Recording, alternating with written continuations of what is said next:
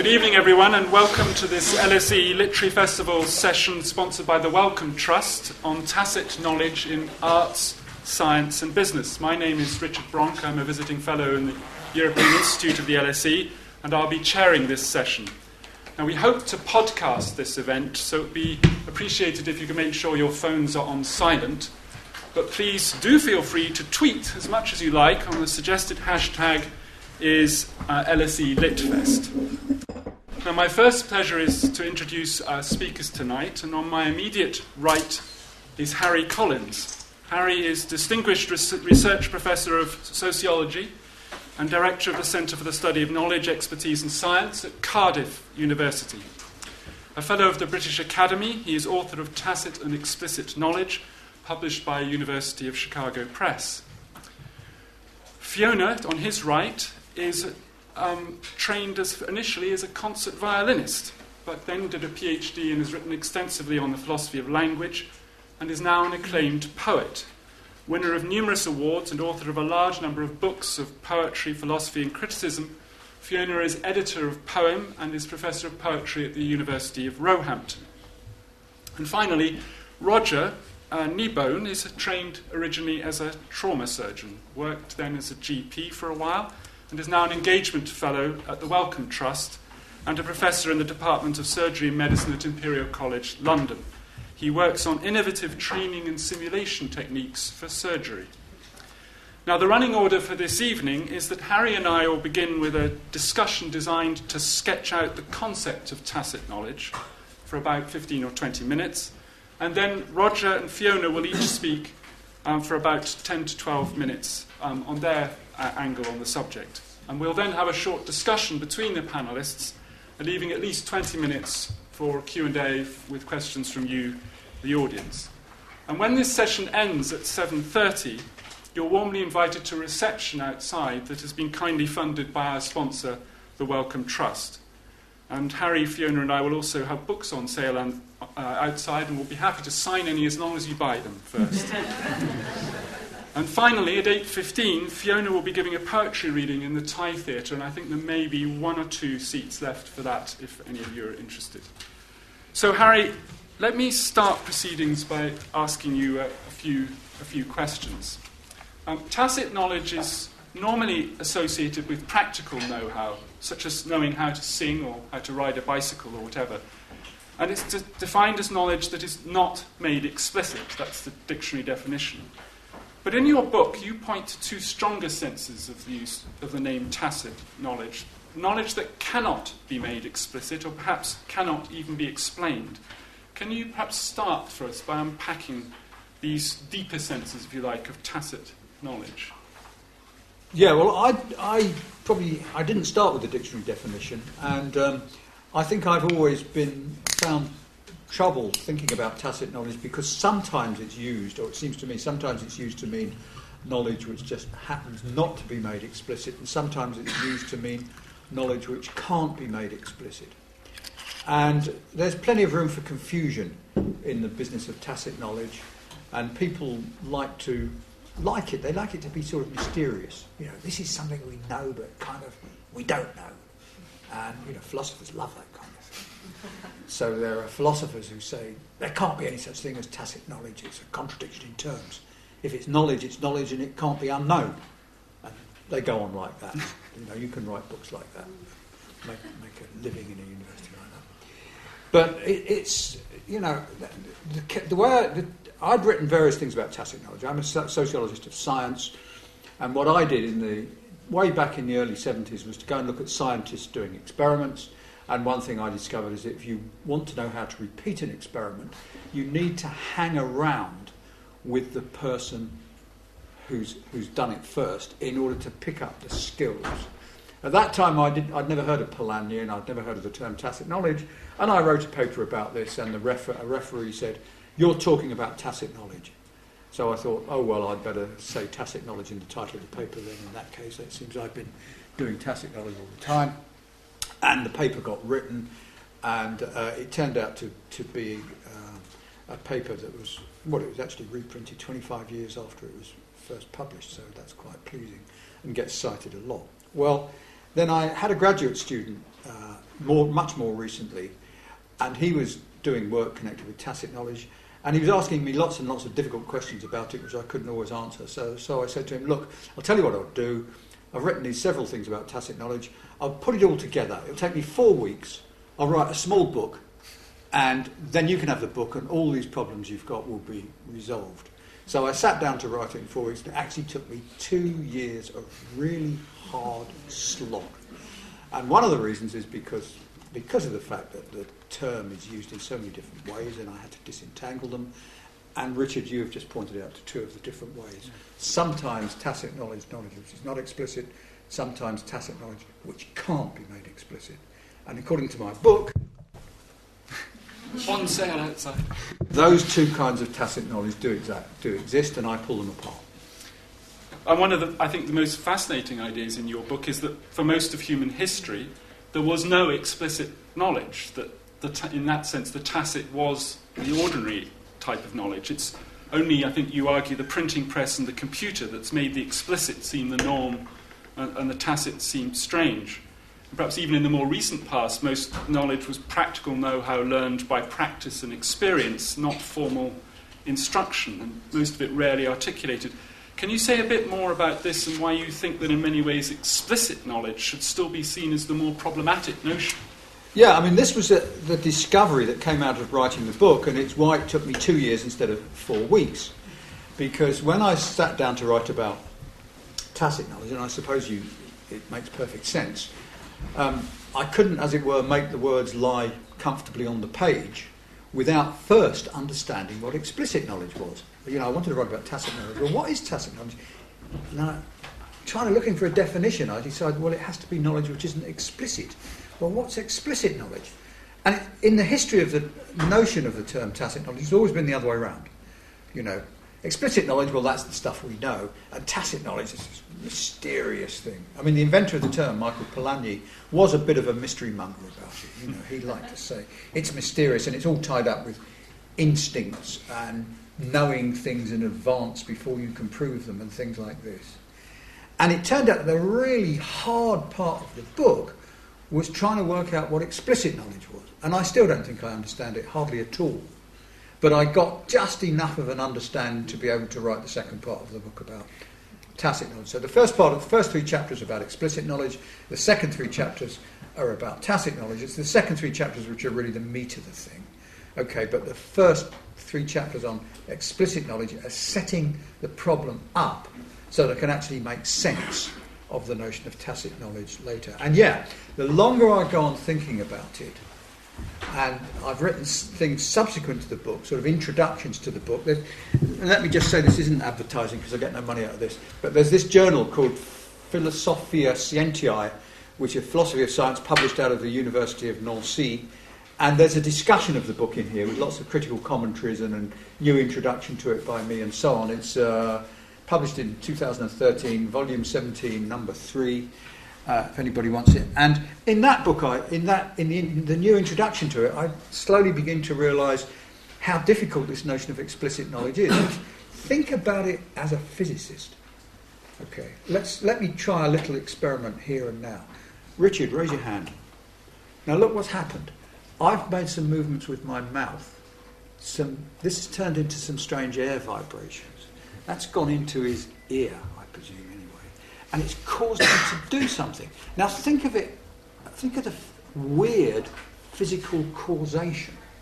Some vibrations in the air, not particularly careful vibrations in the air, have caused him to have caused a completely separate kind of physical thing to happen. The more you think about it, the weirder that is. And um, so, what I say in this new introduction is that is, you remember uh, uh, 2001 A Space Odyssey, that great black obelisk that comes down and turns humans into tool users.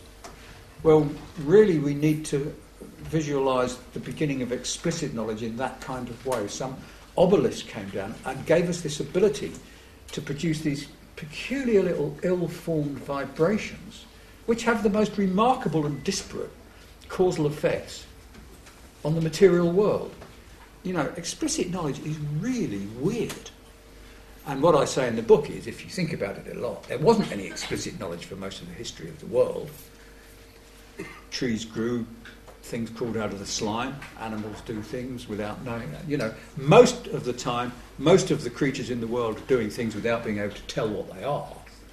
And it's, it's kind of strange that we think it's the tacit knowledge which is mysterious, and being able to tell what you're doing is not mysterious. I think it should be the other way around. It's very, very recent. And I think it must be something to do with computers in the 50s that made everybody think the natural way of knowing something was being able to tell it. And so tacit knowledge seemed mysterious. But I think it should be the other way around. And maybe the sort of enlightenment myth as well of explicit knowledge that. Now, you, you distinguish, I think, in your book, three different types of tacit knowledge.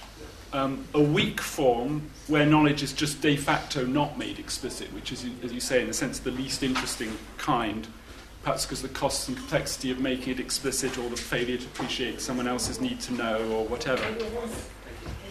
And then, secondly, there's this much more important medium form of tacit knowledge, which you call somatic tacit knowledge. And that's practical know-how that's somehow semi-hardwired into our muscles or even or, or our brains.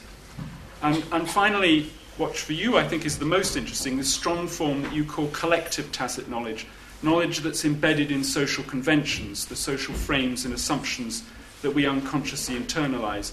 Can you briefly explain why you think it's so important to distinguish between these three types of tacit knowledge? Well, the question in, that's asked in every chapter of the book is, is can this kind of tacit knowledge be made explicit? And the point about the third kind, the collective tacit knowledge, the strong tacit knowledge, is that I don't think it can be made explicit, or at least we can foresee no way of making it explicit. It's very important not to get sucked into making prophecies. I don't want to make a prophecy but what I want to say is we can't imagine how to make this third form of tacit knowledge explicit. We, we can't think, I, I'm pretty sure, we're not going to get there by gradual increments from what we know. I mean, somebody someday may get the breakthrough, but you know, we, we can't foresee it at the moment. Whereas the other two kinds of tacit knowledge, uh, the first one is relational tacit knowledge, and the second is somatic tacit knowledge, I think can be made explicit, but in different ways. Interestingly, though, the relational tacit knowledge is kind of the simplest and most trivial form.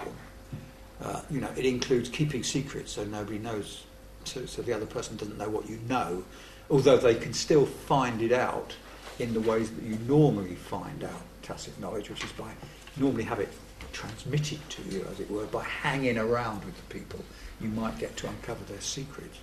And it includes things like coded knowledge and knowledge that you can't transmit because you don't know the other person needs to know it, or knowledge that you can't transmit because though you could explicate it, you don't know that you know it yourself because it, you haven't been reflective enough. That category was actually the hardest category to write about because it's so simple and tacit knowledge seems so mysterious and complicated that before I felt that I could have a ha, could map out the terrain of tacit knowledge. I had to discover this relational tacit knowledge, which is somehow kind of too trivial to have to have been noticed before when people were talking about tacit knowledge, and it got mixed up with all the other stuff, and that's why the other stuff was so difficult to understand. The somatic tacit knowledge is, is what you get coded in your body and brain. The f- most famous example in all the tacit knowledge literature is learning to ride a bicycle which Polanyi said, you know, you, you can't learn to ride a bicycle through explicit instructions. You, you can't be told how to move the handlebars and so on and so forth. And this has been the classic example, and I use it a lot to show just how confounded the tacit knowledge business is. Because though Polanyi says you can't make it explicit, in fact, he, a few pages later he gives a formula for riding a bicycle, okay, a physical formula. And then I argue as follows that in fact you could, u- you could use that formula Supposing you were riding a bicycle on a very small asteroid, such that the force of gravity was very, very, very slight, and the bicycle fell, to- fell over very, very, very slowly, well, you could get on that bike with a protractor and some other geometrical instruments and your instruction book from Polanyi, measure where the bike was going, look up how far you need to turn the handlebars, turn them, be like, a bit like assembling flat pack furniture. and, you know, then you see that the tacitness of that knowledge has solely to do with the speed of our brains and the nature of our organisms. You, could, you can do the same thought experiment just by speeding up the brain a million times when we'd be able to do the same thing. So a lot of the tacit knowledge business is confounded because it mixes up what's tacit in virtue of the fact that we humans have brains that work at the speed they do and we're like we're made of the substances they are, with other more fundamental reasons for things being more tacit. And the more fundamental reason, the, the one kind of tacit knowledge which I think you can't make explicit, is what I call collective tacit knowledge. And that's the tacit knowledge which belongs to the collectivity rather than the individual. So, for instance, right now, I am using rules for forming the sentences that I'm speaking, and I do not know them. And I don't think they can ever be made fully explicit. One of the simple, and the simple reason, one of the simple reasons for seeing this is that language changes all the time. And uh, in fact, the changes are not in anyone's control. The changes, and therefore the language, is the property of the social collectivity in which the language is embedded. And you cannot extract the rules from the social collectivity, and you can't predict where it's going to go. So, for those of philosophers in the room who know about Searle's Chinese room, which attempts to capture the whole of Chinese in a formula, it's not really capturing Chinese, it's cap- capturing a frozen moment of Chinese. And if the Chinese room isn't continually updated, its language will soon become archaic. Fascinating. Now, when, when thinking about the somatic knowledge, though, um, you said a minute ago that you think that, in a sense, it's only that our brains can't cope with the explicit form, the, the, the formula, if you like, fast enough, and that's why it is tacit, it needs to be tacit. But I wonder if there's something else going on here, this semi automatic muscular or mental knowledge, for example, then, of how to ride a bicycle, how to drive a car, how to touch type, I think is a, is a very good example of, of this kind of somatic knowledge, or playing a musical instrument. It strikes me that there are two other things going on here. One is that this know how is usually unconsciously used. Indeed, if you consciously focus on the task in hand, it usually messes it up. If you start to think about where the, the letters are on the keyboard, you, you usually start to type incorrectly, or at least, or at least I do. Um, and the other thing is that this kind of know how is very difficult to conceptualize linguistically. And I wonder if this is one of the things we mean about tacit knowledge, is that it's difficult to put into words. So it may be possible to do it in a formula that a, a computer can understand or a mathematician can understand, but it's very difficult to conceptualize it. And I think this is partly what Polanyi meant when he said an unbridled lucidity can destroy our understanding of complex matters. So, so how important do you think these unconscious and non conceptual aspects of this somatic tacit knowledge are? Well, let me deal with the second one first because I want to deal with it quickly and get yeah. rid of it before turning on to the unconscious. Um, I actually think, well, I mean, one of the four definitions, after thinking and thinking and thinking for two years about the meaning of explicit knowledge, meaning of explicit, one of the definitions I came up with, it, uh, one of four definitions, was being able to express something in a scientific formula. When we've done that, and this is just my observation as a sociologist, when we've done that, or when we've built a machine out of mechanical parts that will do something that a human being can do, we think we understand it. We think we have, in some sense, made the knowledge explicit. So I'm not going to pick up on your formula stuff. I think expressing something in a formula is making it explicit. But let me get back to the conscious and unconscious business because this is something I've struggled with for a very, very long time. I mean, eh, again, for the philosophers, uh, Bert Dreyfus, uh, famous philosopher at Berkeley, who wrote uh, a brilliant and uh, pioneering book about things that computers couldn't do, um, and he's a, I wouldn't say a colleague of mine. Well, I think of him as a colleague, but I'm not sure he thinks of me as his colleague. but um, you know, I've been fighting with him for years because he has a. Did, did you have this in mind? The five-stage model of of, of uh, acquiring a skill in which the knowledge becomes less and less conscious in stages, and it, in many of the examples he uses, it's right, but first of all, it doesn't apply to all skills. I mean, try try doing this. You can try this experiment right here and now. Say this fast. I'm not a pheasant plucker, I'm a pheasant plucker's son, and I'm only plucking pheasant till the pheasant pluckers come. Now try letting that go into your unconscious and see what happens to it. Okay? So there are lots of skills that actually require self-conscious attention. I would think something like synchronized swimming is one of them, you know. And I think various other things that need a lot of proprioception would be candidates for the sorts of skills that don't get more unconscious. Then there are skills where, in fact, the five stages, Dreyfus's five stages, don't apply. Let's take learning to, let's take humans learning to ride a bicycle. One of the early Dreyfus stages is following instructions. Well, actually, there's no such stage in learning to ride a bicycle. In fact, it's all compressed in learning to ride a bicycle. You spend a time falling off, and then you spend a time staying on. So there aren't five stages, there's two. Okay? And you'll find something similar with touch typing, actually. There aren't all those stages. Um, so it's just, but, but I think, you know, psychologists are in love with the unconscious, and philosophers are also in love with the unconscious. But I think it's a damn nuisance. um, and in fact, I think you get it. Let's take Dreyfus's, one of Dreyfus's famous examples, learning to drive a car, where I think his description of how you learn to drive goes through the five stages quite correctly.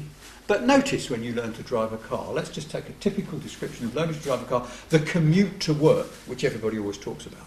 And what happens on the commute to work? Well, you're driving along, you're thinking about something completely different, and you're driving your car unconsciously. Okay? And then suddenly you, you wake up and you notice you're halfway to work Oh, my goodness, I haven't noticed all those streets and traffic lights that I've just passed. I've been doing it without thinking. Was that dangerous? No, of course it wasn't, because you were doing it unconsciously. But now you're doing it consciously. The skill hasn't changed. It's still the same skill. Yeah? So if you determine, if you, you're going to make the crucial criterion of what kind of skill it is, whether you're doing it consciously or unconsciously, then the skills you're doing are going to be continually changing like a kaleidoscope. Sometimes they're conscious, sometimes they're not. And that's just normal way skills go. So I think you, you know, conscious and unconscious is an orthogonal dimension to tacit and non and explicit, and shouldn't be thought of as being on the same dimension because I think you get mixed up. Great. Now, if if if, ta- if this kind of shared practical know-how, um, unconsciously used or otherwise, is is is important kind of knowledge, is, is tacit knowledge. Do animals have this sort of knowledge? I mean, for example, is is ant know-how, which is deeply social, follows all sorts of rules as far as we can tell. Is that knowledge? Is it tacit knowledge? And when the Arctic tern knows how to navigate right round the world and find its nesting place on one ice sheet with no features, is that tacit knowledge? Well, the first mistake, forgive me, Richard, for saying it in such a patronising way, but the first mistake is to say that ants have social knowledge. They, everybody says this, and everybody says bees are social animals and so on, but they're not. Okay, they're actually following sets of fairly well describable rules. Uh, like, it's like a network of computers, which also aren't social, but are following sets of rules. If you want to use the word social properly, you have to think about creatures like humans, or if they're, you know, if chimps and dolphins use language, we can include them as well. But language using creatures are social. And the nature of the social is has this quality that you can't explicate the rules. You know, if I ask you for some of the social things you do, I ask any of you, when you walked here today, how did you know how close to walk to the other people on the pavement? And you'll know that in the tube it's one distance, and on an empty pavement it's another. On a complete, another completely empty pavement, you better not cross the road and walk by next to an attractive person of the opposite sex, and so on, because that'll look a bit. Fun. You know all this, Okay, but you can't explicate it all. It's not like the knowledge of ants and bees. You can tell this. I mean, people have have people have entered the bee world and reproduced the bee dance and got the bees to go where they want them to go. So we can understand the language of bees just by observing bees without being able to, just by observing bees. Whereas, you know, if you want to know human languages, with all it fluently so that you know all their nuances, you've got to go and live with them. That's how you get the understanding of the language. So it's something really rather different. But so birds or whatever might have somatic tacit knowledge, but they wouldn't have somatic tacit knowledge. Now, the, but the first part of your question is: Do cats and birds and yeah. other creatures and so on have tacit knowledge?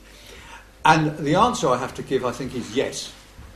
I'm going to say they do have tacit knowledge, and I say that in the spirit that I said ever since the, everything crawled, anything crawled out of the slime, things have been doing it tacitly. But a, it gets a bit messy here because I also want to say that birds and cats and creatures like this are not knowers. The only creatures that are knowers are knowers, that's not in, as in Noah's Ark, but in K N O W E R S. The only creatures that are knowers are creatures that are capable of reflecting on their knowledge with a view, for example, to making it explicit. Creatures that might try to make their knowledge explicit by daubing cave paintings or inventing writing or things like this. So you can see, or you could use other examples, you can see the non knowingness of, say, a dog, although it has lots of tacit knowledge, in virtue of the fact that there will never be a vegetarian dog by choice. It might be vegetarian by its owner's choice, but it won't be vegetarian by the dog's choice. We aren't going to have a lot of chihuahuas sitting around and saying, Isn't it time we stopped eating other creatures and started eating only cereals? It's not going to happen because they're not capable of reflecting on their knowledge. So, yes, animals and so on have tacit knowledge, but they're not knowers. I want to preserve the, the term knower for humans so they don't or language. Know, they don't know that something. Yeah. Can I just finally probe you on one thing which comes up a, a, lot in your book, which is about how computers change the way we think about, about tacit knowledge. I mean, we talked a little bit already about how um, computers can help us codify practical know-how digitally. I think Roger might be going to talk a little bit about how they enable you to learn things by way of simulated practice. Um, but come, comes across very clearly in your book that you think that computers can't help us ultimately to learn the hidden frames and social clues that are central to what you call collective tacit knowledge. And I, I just wonder whether, and I have a lot of sympathy with you there, but I just wonder if this isn't a bit of a conceit of the middle aged that social learning can't happen by Skype or in online interest groups, and that it has to be face to face with all sorts of interesting people like ourselves. Yeah, well, thank you for calling me middle aged. I mean, might be be very old, actually. Uh, but um, it, it is a it, it's also possibly a conceit of the, uh, of the university teaching class, uh, since uh, it's in our interests not to have people believe that all education can be done by distance learning. Uh, since we want universities to continue to exist, we don't want our lectures recorded and then us told to go home. Thank you very much. Uh, so my my, but let, let's let's hope it's not just a conceit. I'm a sociologist of knowledge, so I'm very sensitive to these kind of causes inflicting on on what we think about this and that. But um, I do think there's more to it than that. I think I think you all know that you can't learn French without going to live in France and immersing yourself in the to and fro of the spoken language, the oral culture. And that's what education is about. It's immersing yourself in the oral culture of sets of specialist experts. And it can't be done by distance learning. And people know this. I mean, you, you kind of know it even if you're not prepared to say it. I, my, I always tell this anecdote about I sp- I've spent decades studying a field of physics called gravitational wave detection physics. About 800 strong field nowadays, and it has conferences all over the world. And I was in a conference in uh, Perth where gravitational wave physics was being discussed.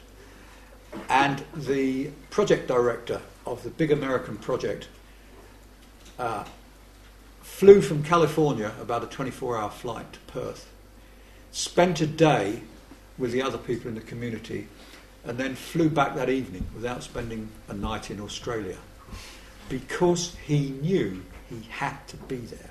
to make the face to face contact if he wanted the social material, the social intersection of what he knew and what they knew to get together. People know this. Even though we have Skype and everything else, we still have people flying all over the place to meetings. And it's not because meetings are particularly enjoyable. After you've done enough of them, they, be, they cease to be enjoyable. Um, and uh, yeah, once you've got to know the people that you want to communicate and work with, then in fact I think all the computerized stuff is really useful and can save you a lot of time and a lot of travel. But it doesn't replace it. You know, there's got to be a lot of it in there as well. Well, thank you very much, Harry. Now, Roger, do you want to go next? Yes, yes, okay, thank you.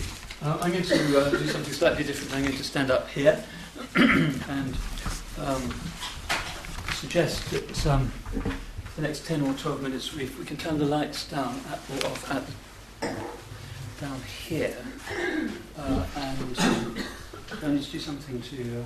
Uh, yes, other, other, other way, Richard. Thank you. This is tacit knowledge.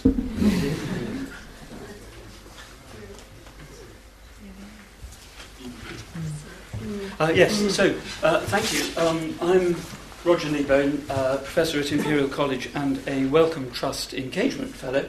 Uh, and I'm going to talk to you about the world that I'm, uh, a world that I'm familiar with, which is the world of surgery, which I think is very full of tacit knowledge and embodied knowledge of all sorts of kinds um, that start to emerge when you begin to look at it. So I'm going to start off with a brief health warning. Those of you who have are of a nervous disposition um, might like to avert your gaze with one or two of the pictures that I'm going to show you. They're not particularly grisly, but I, I'm just warning you that I'm going to show you some pictures of surgery because the topic of my talk is surgery.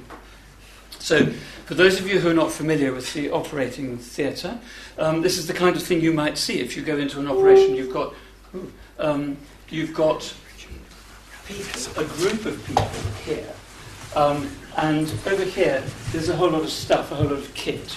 Um, we've got a surgeon there, we've got an assistant surgeon, we've got a scrub nurse, um, and we've got all these instruments and bits of uh, uh, machinery and things. And they are working together to do something that no single one of them could do on their own. From a different point of view, um, we see the surgeon, we see an assistant holding this thing here, which is a retractor to hold bits out of the way. We've got various people in the picture. And who's, who, who, who we see and what their disposition is depends on the point of view of the viewer. We, we're seeing a different picture if we stand in one part of the operating theatre from another, and whichever way we look at it, it's highly complex. So we've got the sense of people focusing on something that isn't particularly easy to see, but we've got a series of bodies working together around doing work on another body, on the patient's body. It's very highly coordinated. It's very beautiful if you watch the hands of three or four people around the operating table.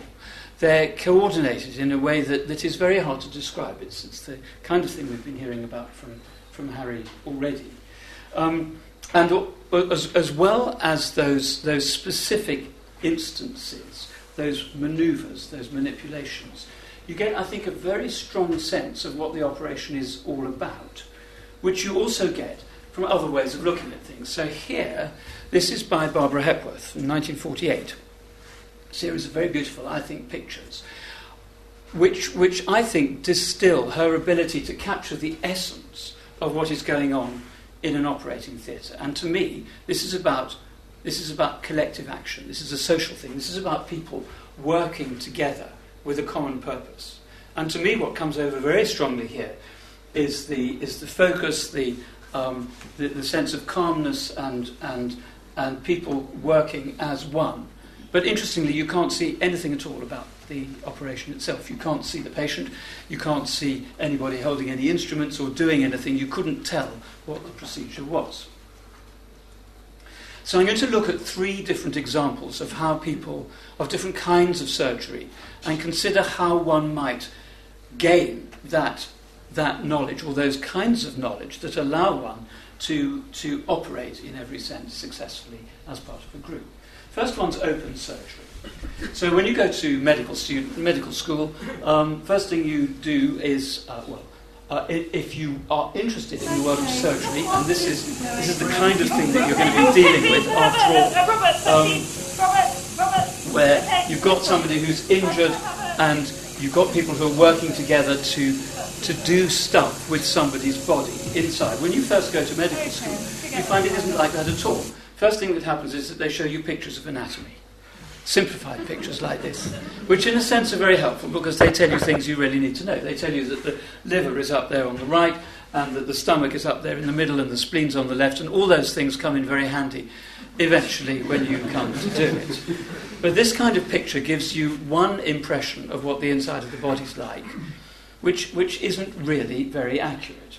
Now they then start to, they, they, they expand that, and they give you pictures like this, which are highly, highly detailed but they're still symbolic representations. But in a sense, they're misleading because here we can see uh, a whole lot of arteries and they're, they're red, and there are some nerves there and they're yellow. And although they've all been cut off, they've all got, they've all got little names which you can't read from there, but it doesn't matter at all. But it gives you the sense that, that if you open anybody up, you will find something exactly there that's called exactly that. Um, and then you go, sometimes at any rate, and I certainly did, into the dissecting room to, to cut up dead bodies, cadavers. And then you find it looks completely different because it's, it's all grey. And, uh, and when you get there, you find this is a picture of a, of a dissected cadaver. You find there are some things that you could probably recognise. That's kidney shaped, reasonable to um, infer that it's a kidney, which it is. But this thing here, which says IVC, um, is actually the largest vein in the whole of the body. It's the vein that takes all the blood from the legs back up into the heart. And believe you me, if you make a hole in that or somebody else has made a hole in it, you know all about it very, very quickly because the whole of the patient's abdominal cavity fills up with blood that you can hear as it gushes out. And you get absolutely no sense at all from seeing this grey stringy thing what that is.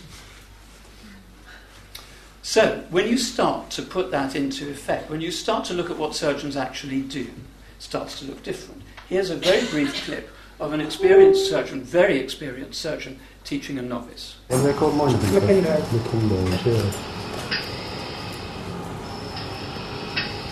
So that's the cystic, and once you get the gallbladder developed coming away from the liver bed, oh yeah, there you go, we'll make the safer plane then. Uh, and there's this reassuring thing where you put a finger in. Try, just try that. Just ease a finger and then feel the. Uh... So he says there's, there's, this reassuring thing where you just put a finger in there and feel the. Uh... and that's what he's conveying, is what it feels like to put his finger in there and feel the. Um, and that's what, he's, that's what the person who's learning from him is having to learn as well. And he's absolutely right, that is exactly what you do. But it's something that defies description. You cannot write it down in words. You have to have your finger in there, and you have to feel the, uh, yourself before you know what he's talking about. Um, the next one I want to show you is keyhole surgery, rather different. Um, keyhole surgery, instead of people gathered round somebody's, uh, around a hole in somebody's tummy and seeing their insides and pulling them out, um, people are all watching a screen. It's a peculiar environment. The light is strange, hence the peculiar colours. Um, and you've got people who are not looking at one another. It's a different kind of social arrangement. Um, and people are all looking at a screen. There is not that same kind of choreography of hands that we saw in open surgery, but there's an equivalent where you have people working closely together to do things in a highly coordinated way. But one of the interesting things about this is that the view is very different again. Because you're seeing things through a camera and it's all magnified, you see something like this. And when you see something like this, it's not like anything you've ever heard of. It's not certainly not like anything you saw in the dissecting room or the open operations, because it's all full of stuff. And you've got to make sense of what is just the, the, the sort of packing um, that you get inside the body that nobody gives a name to because it's all over the place and it's not named ever. And the really important things, like the kidney or that big vein I told you about, which you really, really want to know about before you go too far and make a hole in it. And so, how you make sense of this kind of thing, again, is not explained in any textbook. Uh, and nor is the difference between that and that. And then the final example is the way things are going now even more, where instead of opening people up like that, we very often um, do uh, an operation that involves putting a, a, a, wire, a wiggly wire, into one part of the body, as, uh, for instance, the, uh, an artery in the groin, and then feeding it up to a completely different part of the body. It might be the brain or the heart, or, as in this case here, um, a uh, blood vessel. And if you look at the top right of the picture, you can see a black wormy thing coming down, which is going through um, an artery. Most of the artery you can't see, and then an uncoiling spiral is being put into position to stop some blood coming out where it shouldn't be coming out. So we've got a completely different way of looking at the body, different relationship with the body, mediated through x rays, through scans, and doing things somewhere remote from the, where the action appears to be happening. So I want to just finish with a couple of moments talking about the social practices of surgery because I think these are crucial. Um, and I'm going to describe to you some work that we've done recently in using simulation to reenact uh, ways of doing that have now becoming uh, that are now on the verge of extinction. That operation I showed you uh, at the very beginning, you put your finger in and, and feel the uh, was taking out a gallbladder through open surgery, but that doesn't happen anymore ever, hardly. It's all done by keyhole surgery. So I wanted to capture the social practices in those days before this big change. So on the left is a, is a, a very distinguished professor of surgery, Harold Ellis, now 86. Top right, professor of anaesthesia, Stanley Feldman, also 86. Uh, bottom right, Mary Neeland, much younger but still part of the team who used to work together for decades at the, at the uh, Westminster Hospital.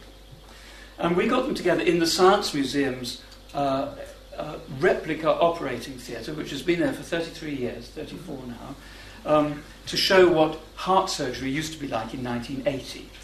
The museum allowed us to take away a whole load of that kit and bring together our elderly team with equipment from the time to explore what it was like to do an operation that they don't do anymore. And so here's a glimpse of them starting. Well, I'll tell you, if you take that. Okay, So I should say this is not a real patient. uh, perhaps this is a, it's a, a dead pig's liver and gallbladder inside a silicon model. Um, and we're seeing over here, uh, and in this we're seeing the professor of surgery, he's there, and we're seeing his scrub nurse there, his, his theatre sister. And I want you to watch what happens in that space in the next few seconds. Is the arteries running with it? In man, because she doesn't seem to be paying any attention at all to what's mankind, going on. men and women, the artery runs separate from it. But here you can see. I'll just have a scissor. So he holds out his hand She's already got ready the instrument that she knows he's going to need. She puts it in his hand, he pulls back his hand. And if you look at the tape slowly, then, but only then, does he say, scissors, please, sister, after he's already got them. So there's a disconnection between, what, what, what, between the actions and the words. So a lot of embodied practices are taking place at a different level from people's um, need to articulate what's going on. When we played this video back to these people, they had no idea um, that any of that was happening. It was just completely, um, completely below the radar. So I just want to finish with a, a, thought picking up what Richard was saying about touch typing and, and, and what might be the effects of, of dissecting and unpacking things that have become completely automatic. Uh, because I hope that's something we can pick up with, with the, the other members of the group.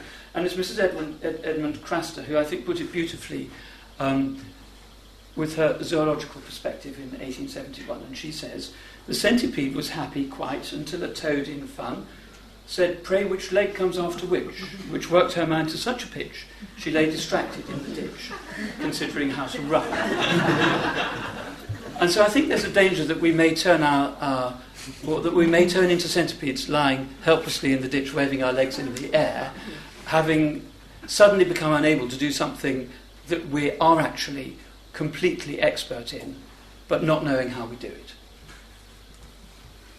So, um, I've tried to give you a bit of a sense of what, what embodied practice and tacit knowledge might, might look like in the operating theatre, a, a, a world that most people don't normally see. Because I think it brings into play a lot of the things that we've already heard about, and I'm sure some of the things that we're going to pick up in the rest of the discussion. Thank you.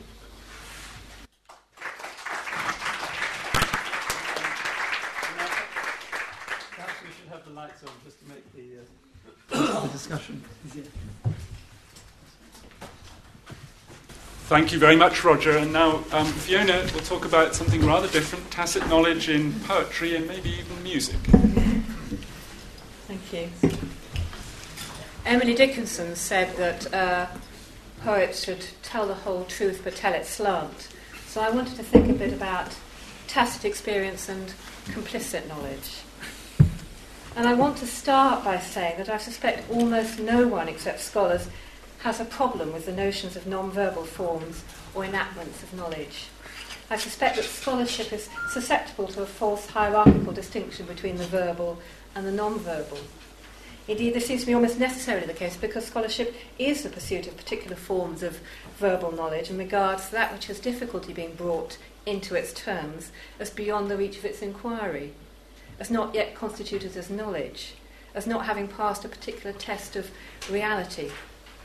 I remember from my own long ago PhD the terrific summary by Gemma Corradi-Fiumara of this totalizing tendency Eh, which in fact is present in all discourses from New Age websites to classical ballet by way of poetry wars. She says, any knowledge that is sufficiently and suitably expressed, deployed, has a progressive tendency to establish itself as the only knowledge there is. And any discourse initiated outside the dominant body of knowledge turns out to be so very difficult to think and articulate that it almost seems unheard of simply because it's unhearable which makes me think about Eliot's definition of poetry as raids on the inarticulate. But it's not only my own daily life as a poet, that, but that of my neighbours in Coleshill that is dominated by non-verbal ways of going on. So let me ask you to picture last Monday afternoon. My next door neighbour, who's a retired gamekeeper, is cleaning his guns before storing them away. It's the end of the shooting season. His wife hangs out the washing. Up the hill, young Berry is in his bobcat, cleaning out a gully. Duncan, impecunious part-time artist, is painting the architrave in home farm main bedroom. His partner Polly is at her computer, drawing up the garden she's designed for a client. In the walled market garden, Sonia, Will, and two woofers are clearing and tilling soil in the greenhouses, while two electricians are at work on the refurbishment of number four. In the bottom yard, Keith is finishing up a new window frame, while over at the Apple store, Paul is taking another batch of his eponymous pies out of the industrial range. I could go on, but you get my point. All these people are going deliberatively about their daily business. There's no mystery or magic to us, no group mind or spooky prelapsarian intelligence. None of them is mentally paraphrasing what they're doing as they do it, but most all are using conscious mental skills of judgment and patience, every bit as much as for example, dexterity or stamina. And this is no pastoral prerogative, as Harry was saying. Here today we're surrounded by people hurrying up pavements without bumping into each other, and some wearing headphones who do.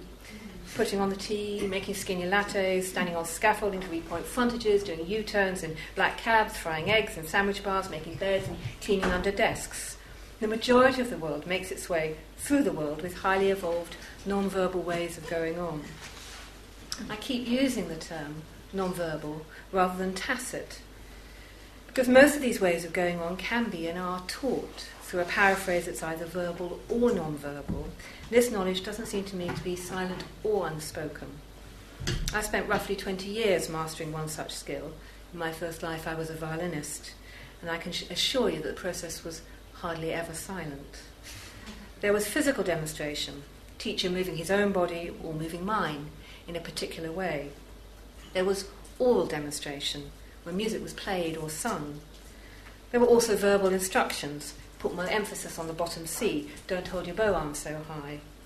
These did not work in a different way from the non-verbal. The difference between putting your hand on the student's elbow to lower it and saying, lower your elbow, is instrumental, not qualitative.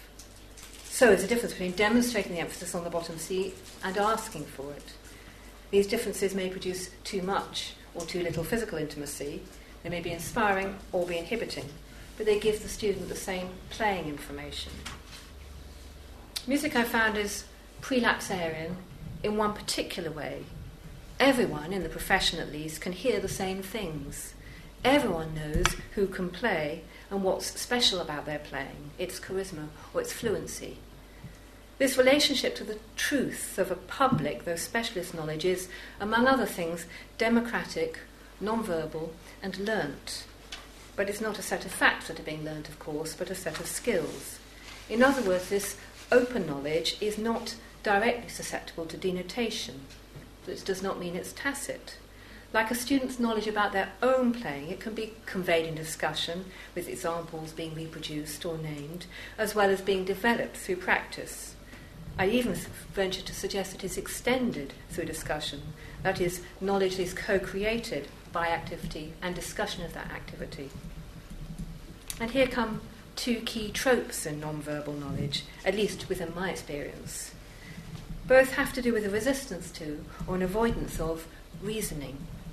One is that practice, the other sits within that phrase conveyed in discussion. This is communication that shows not tells in the cliche of the creative writing workshop. Examples, whether identified or performed, are not definitions. And much of the talk in a musical context is evocative, even metaphorical, not something confined to musicians. Think of the language of wine tasters or art critics. But that evocation or metaphor isn't riffing for the sake of it. It's a kind of synesthetic currency which has been developed in the way of going on that is classical music. I'm talking here about words like silky, breathy, limpid, for example. And practice is a way of learning that's had a bad press from light bulb jokes. How many primary teachers does it take to change a light bulb? I don't know, but let's find out by trying. To contemporary reactions to rote learning. What you don't understand is only learnt, goes the objection, as so much patter. Understand here, as usual, means not know how to use, but be able to explicate using denotation. Times tables in this argument don't allow children to see how pattern forms a number. This is true. But the same tables have helped many a carpenter calculate how much timber or dressmaker how much fabric they need. Practice, doing, including use, I want to suggest, is a particular kind of knowledge. It's a knowledge constituted in the same way as a Wittgensteinian language game. A times table, in this way of knowing, means the ways it is used, and not exclusively just a set of arithmetical truths. Doing is one of the ways human learns all sorts of basic skills, of course, like walking and talking, and not only in infancy, it's how we relearn after catastrophic brain injury, for example. It's also one of the ways in which animals learn, although here it gets a special name, Pavlovian response. Anyone who spent some time in close quarters with domestic animals will know about the roar of the morning kettle that means the cat is about to get fed, or how, if I disappear in the car at evening, it means I will return with my partner, whom the dog adores. Of course, neither creature has something like words in which they enshrine this knowledge, but then neither do I enshrine it that way. The kettle means time to wake up for me, too. Walking to the house alone at night feels wrong. Incidentally, my suspicion is that all this counts as knowledge because it's transferable. Dog and cat may be unable to articulate it in ways we recognise, but can and do convey, by example, to their peers what to do. But here comes another difficulty. Surely information that can be transferred can be tacit only contingently, not necessarily. That whereof we cannot speak is surely not knowledge, but only non transferable experience. I'm thinking here of the old empiricist's anxiety about colour. How can I ever know that your experience of colour is the same as mine? My blue, like my green, is, even if I'm not colourblind, and I'm not necessarily tacit. I'm sorry to return to Wittgenstein, but all this reminds me of his argument against the possibility of a private language. We can't use words unless they are stabilized, triangulated by at least one other user, because otherwise, how do we know whether they have, as it were, stayed where we put them? Knowledge, it seems to me, is also a way of going on, a practice, and I would argue that it cannot be stabilized as a consistent, identifiable way unless it too can be triangulated by sharing. In other words, unless it is transferable. To return to practice. I suspect there's another way in which this is a key model of the non denotative. It's a way of going on which is broad enough to include what is conscious as well as what isn't. Not everything that is non verbal is unconscious, even temporarily. When I play a piece from memory, I'm concentrating very hard in a unified, conscious way. But the thoughts I have don't take the form of words, but a musical form. Often, for example, they are the tune. Poetry also has a tune, of course. In formal prosodic terms, this is made up of metre and rhyme, speech rhythm and register, assonance and the play of consonants. But another way to think of this tune is as staging those non denotative slant aspects which are always part of language and in which poetry specialises. These aspects, of which parataxis and the emotional semiotic are just two examples, can hinder as much as help language users, bringing with them, again for example, ambiguity or accidental self exposure. Such non denotative aspects of linguistic ways of going on are, of course, not tacit in any sense. The ambiguity, the joke, the discomfort are shared, they can be explained, and this is language we're talking about. But I suspect they might, if we wanted, point us towards another underexplored form of knowledge, not tacit, but complicit knowledge. Social conventions are perhaps the most legible example of complicit knowledge seen in some of the literature as forms of tacit knowledge, they may have been learnt and may be communicable, and so seem far from tacit. But they do operate in a particular pre eventum way. They are, to use the theory phrase, always already in operation. But who has so positioned them? We, their users, both willing and unwilling, have. Nothing outside the agreement of such a convention's users can be used to verify it and even challenge by some of its users can only be mounted in terms of its existing, in other words, in its own terms. This is a kind of knowledge that exists purely between its users, like the purest model of a language game.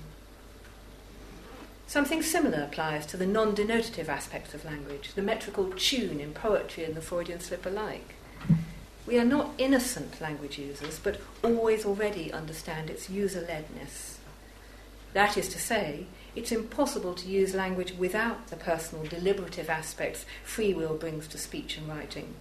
The tune of poetry stages, but can only be read by using this complicit knowledge, without which a purely denotative language would be a brute form, like the translation machines imagined in Les Murray's poem Employment for the Castes in Abeyance, that render out of sight, out of mind as invisible lunatic. Thank you.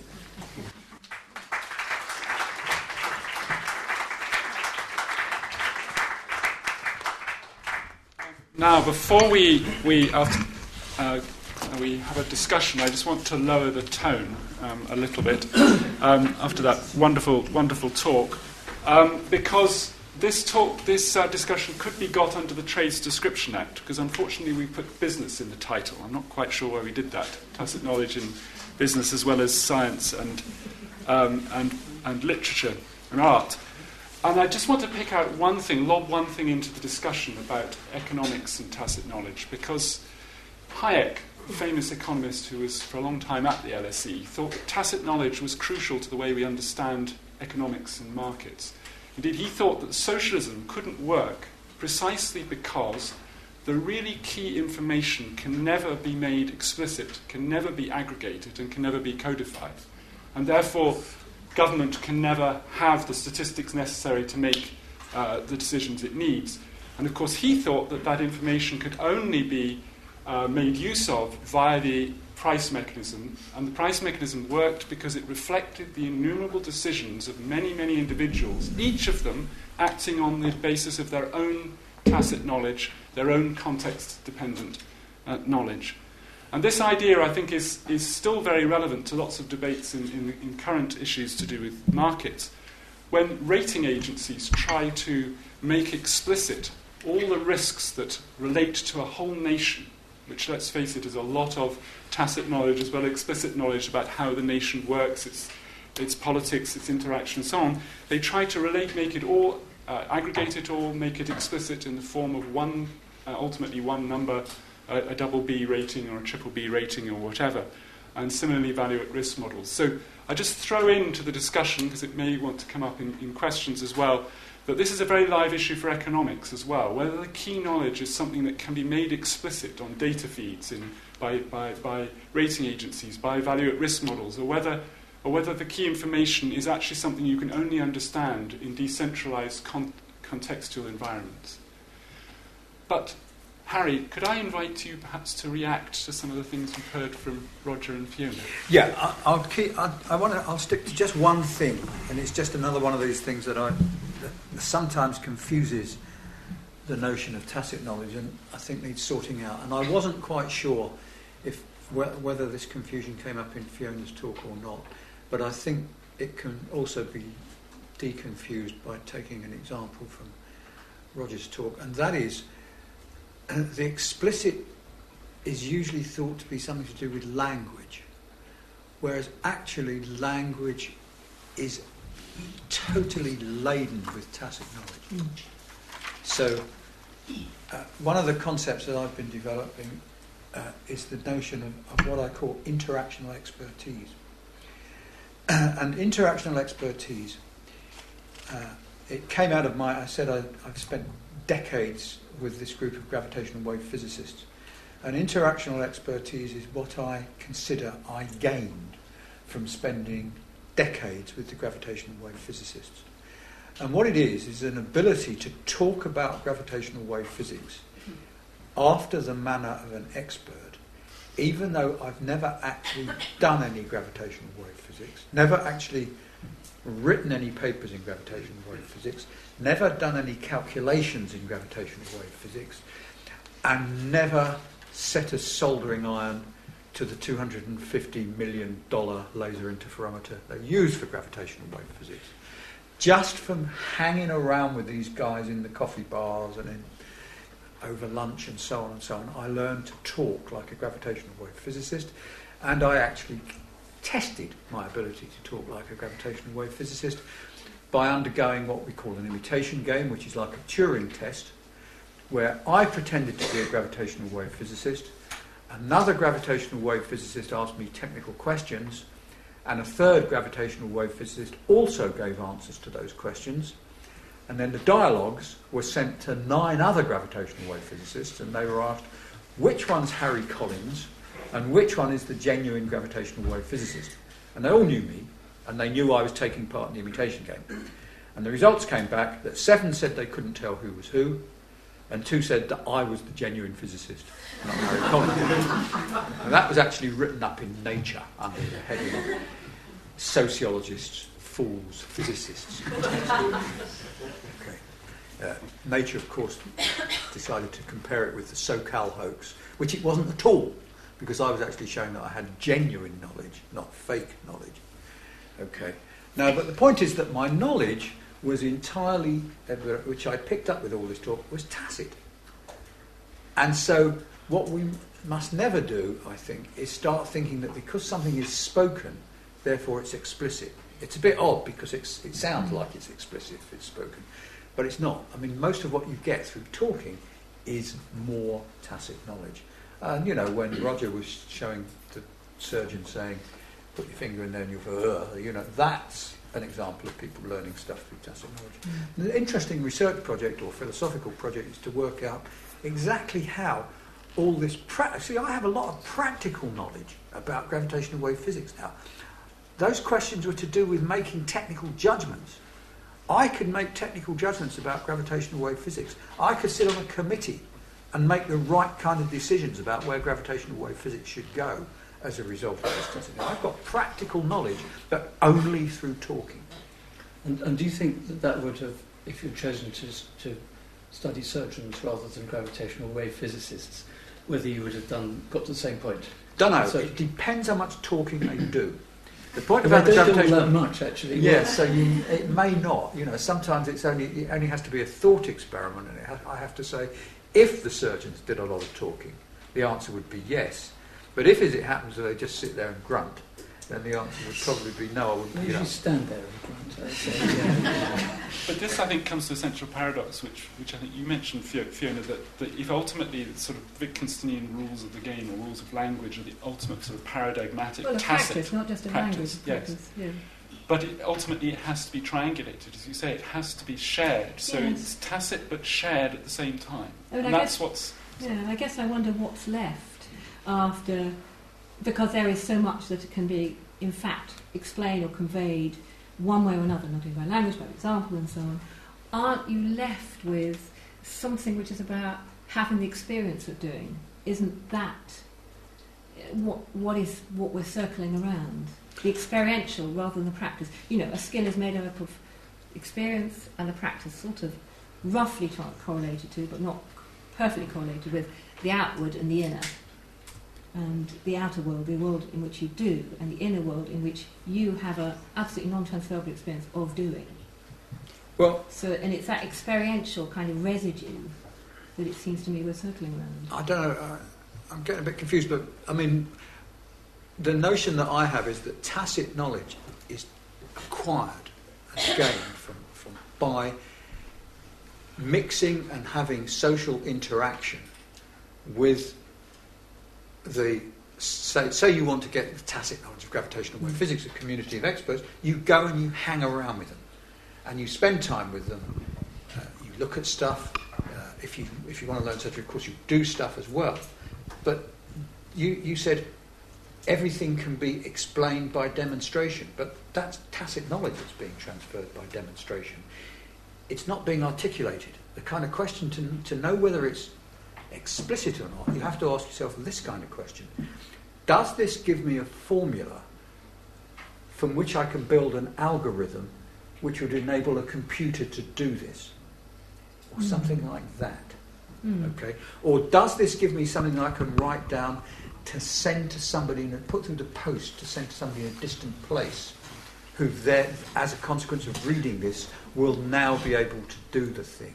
Very important in the world of business. Absolutely. Mm. Because in the world of business, people take over whole firms or buy each other, other people's uh, uh, employees because they know there's no other way to get the tacit knowledge. But, but if things are if things are really difficult to put into words, uh, and you're learning only the words that they have been able to put things into, then surely haven't you got a problem if you can you can watch people playing tennis for, for ages, but it doesn't mean that you're going to be able to to communicate with them about the things that they know and you don't, whereas all they can say is, well, I really, I don't know. You, you can imagine that there would be limitations, wouldn't there?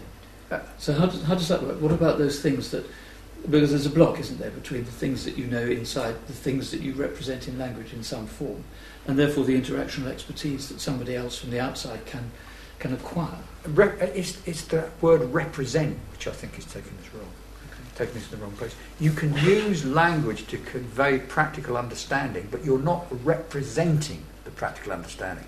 You know, it, it includes all those grunts mm. and those, you know, bit like this sort of thing. Mm. You know, all that stuff, which is not. And we tend to think of language as being this thing that sort of formally represents things but it does much more. Um, for, for one, one, one, here's another example from gravitational wave physics. I spend a, a, day at a conference listening very carefully to all the papers given at the day of this conference.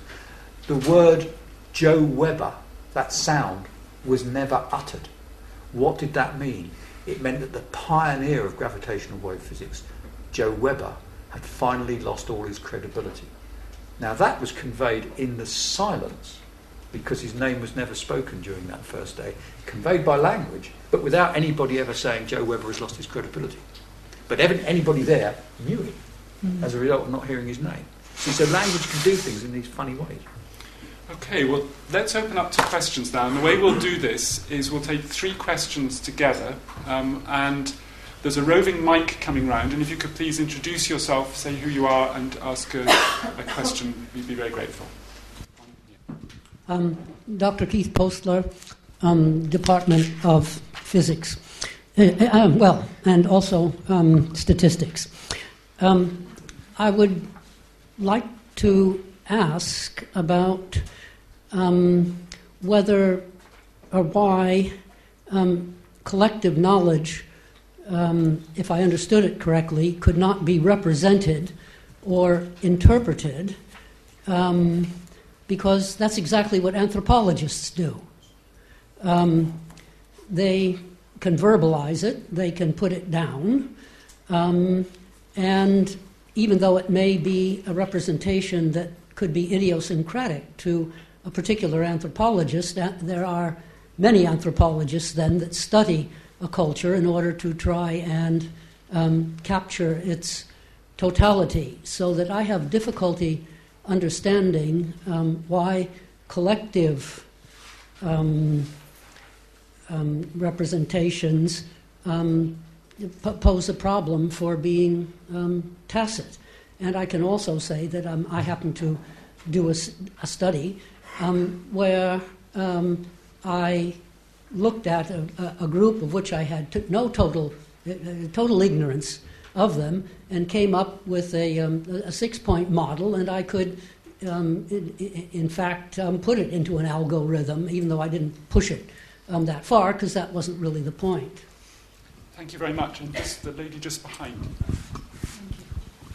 Thank you. Anne Mercotte. I'm a sociologist and I'm at SOAS at the moment. Um, Harriet, could I pick you up on your collective knowledge? Because you used the example of language and you said, well, I don't know what the rules are. And then you said, well, we have great difficulty predicting the direction it will go. But uh, you may not know what the rules are, and we can recognize when it changes. And one way of characterizing the manner in which it changes is somebody hasn't known what the rules are and has broken it. And so those rules are no longer valid. So, for instance, nowadays people talk about bored of. And I'm a generation which said, you can't say bored of. That's, as, as I was taught, common. Uh, you have to say bored by or bored, bored um, bored, know, bored by. and so, would you not agree, though, that even though you can't predict the direction, excuse me, direction in which change might happen, you can nonetheless start to specify um, what needs to happen for language to change. So, for instance, people might break, knowingly or otherwise, what some regard as existing rules, and so they change. Thank you. And finally, a question in the back corner of the, the hand there. Um, Miro Hübner, um, organization and social psychology student. I have the question in a way that perhaps it's the problem that we try to separate too much tacit and explicit knowledge.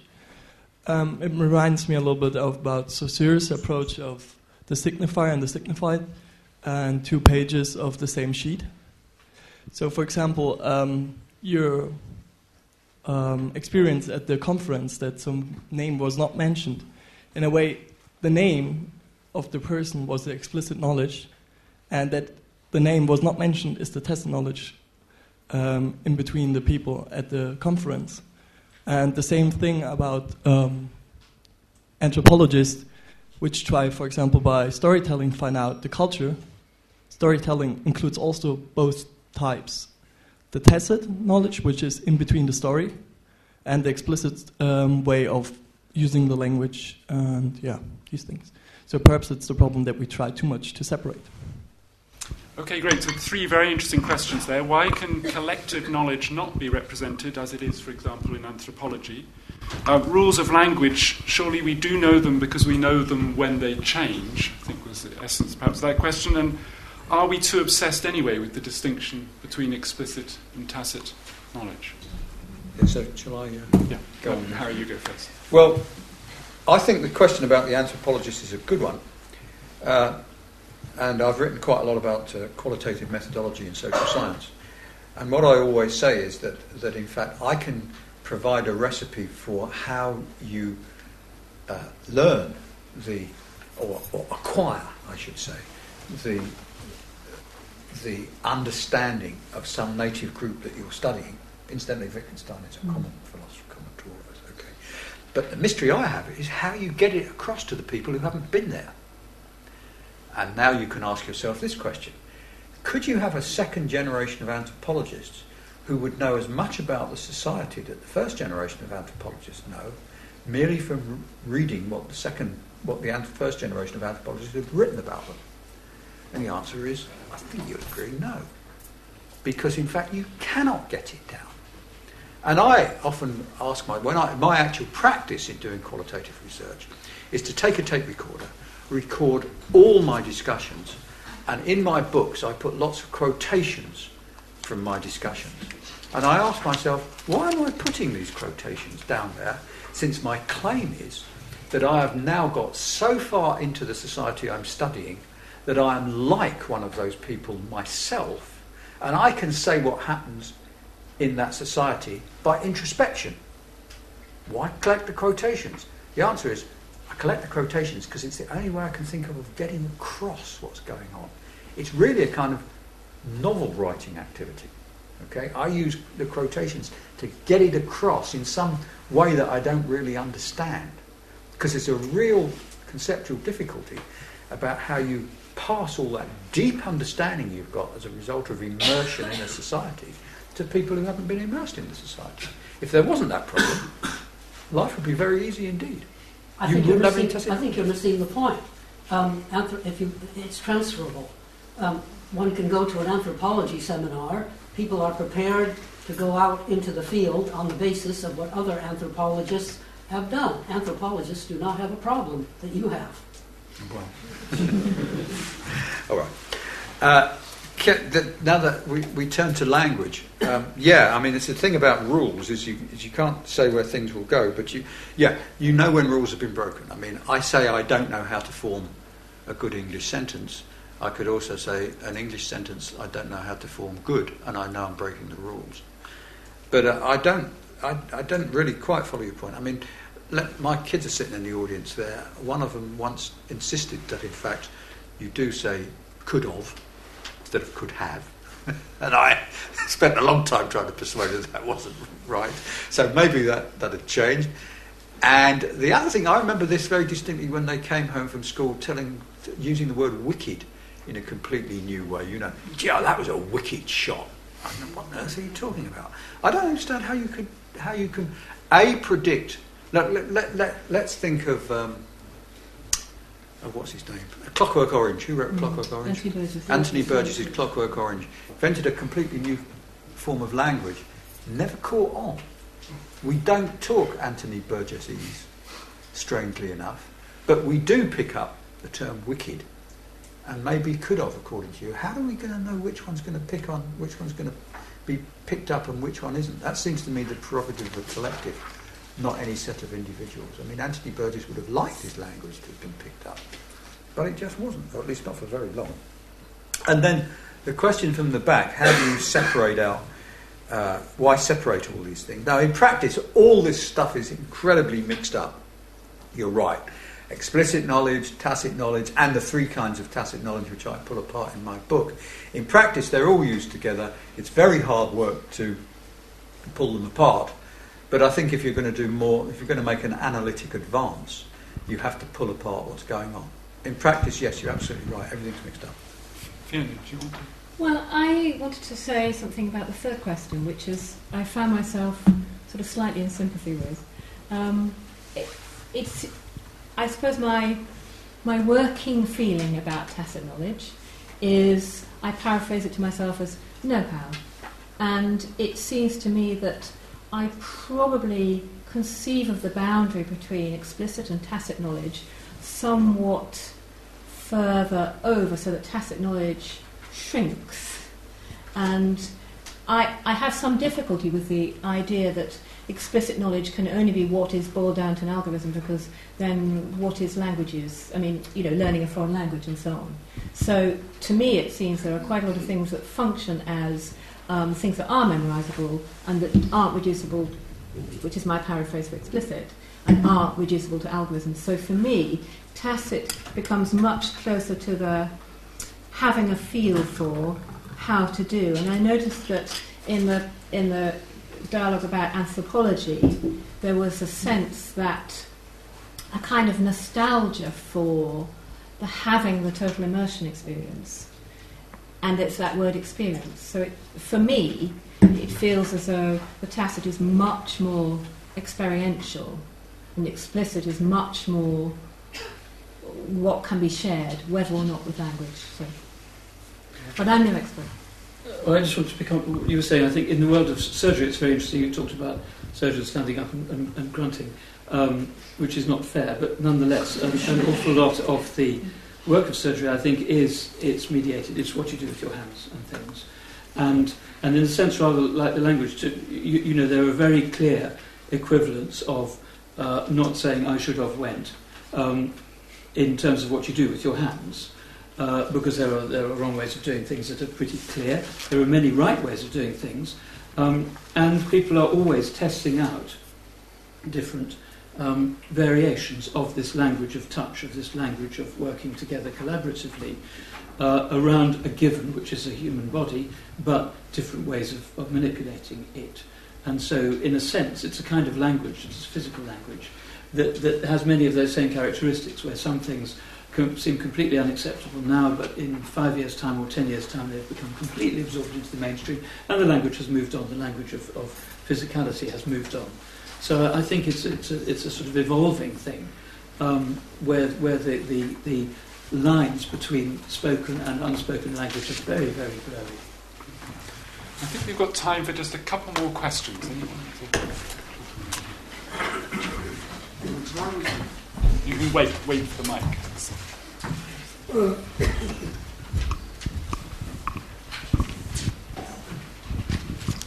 In relation to the talk you've just given, how would you explain prejudice in terms of tacit, explicit, and complicit knowledge?